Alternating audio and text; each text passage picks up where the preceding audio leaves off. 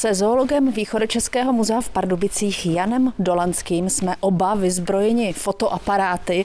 Míříme na valy Pardubického zámku v naději, že štíhlenku pavoukomilnou spatříme. Jaká je pravděpodobnost, že ji uvidíme? Tak tím, že jsem ji viděl před dvěma dny na sítích eh, pavouků pokoutníků, tak já si myslím, že šanci máme dobrou. Vy jste štíhlenku poprvé tady na Valech spatřil před pár lety, eh, což pro vás bylo velké překvapení. Ano, byl to eh, druh, který se rozšířil eh, přednedávnem teprve eh, na území naší republiky a těch nálezů je velmi málo. Kromě toho brněnského nálezu a nálezu tady v Pardubicích nejsou známy další lokality z našeho území. Štíhlenka pavoukomilná. Znamená to, že tenhle druh ploštice pavouky požírá nebo naopak s nimi žije v nějaké symbioze? Tak eh, možná to není úplně symbióza, možná to je tak trošku jednostranný vztah, kdy těm pavoukům žádný profit z toho soužití eh, nevychází, zatímco pštíhlenka vysloveně využívá těch jejich sítí. Pravděpodobně se živí spíše s eh, drobnou kořistí, která uvízne v sítích a o kterou ten pavouk by vlastně nejevil ani zájem. Nebo to jsou zbytky kořisti, které se v té síti zachytí.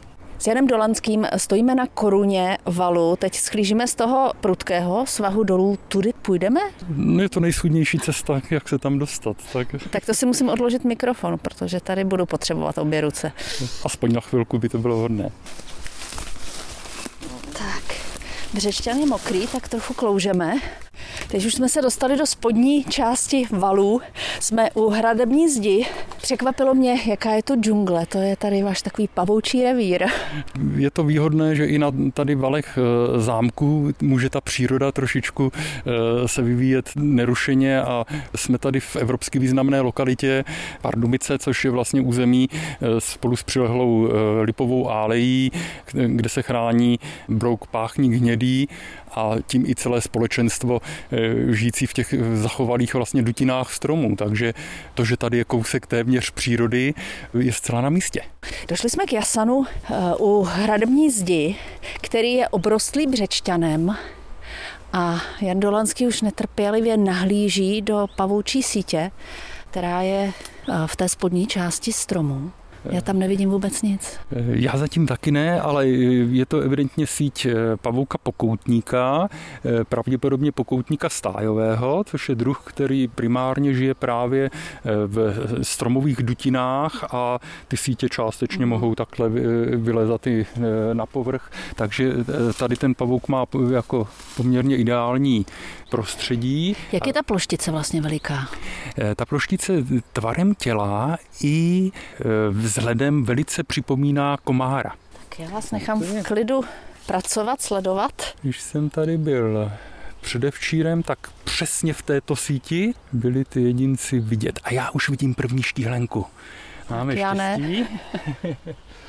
Sedí tady na, ze spodní strany na té síťce.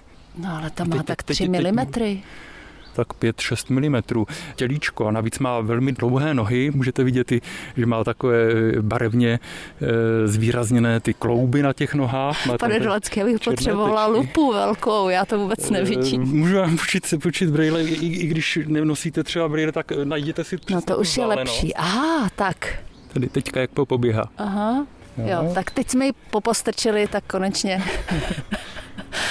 No. Vidím štíhlenku pavoukomilnou. Víte, tady, tady je zrovna komár, který se do sítě dostal. Vidíte, že je poměrně stejná velikost i ten tvar těla, že je, že je podobný. A zajímavý, při vyrušení ta štíhlenka dokáže i docela eh, rychle vzlítnout. Tak já jsem moc ráda, že jsme štíhlenku pavoukomilnou nakonec s Janem Dolanským objevili, protože posluchači se budou eh, moci podívat na webových stránkách Českého rozhlasu Pardubice na fotografii tohoto hmyzu, který je jen zřídka kdy skutečně vidět.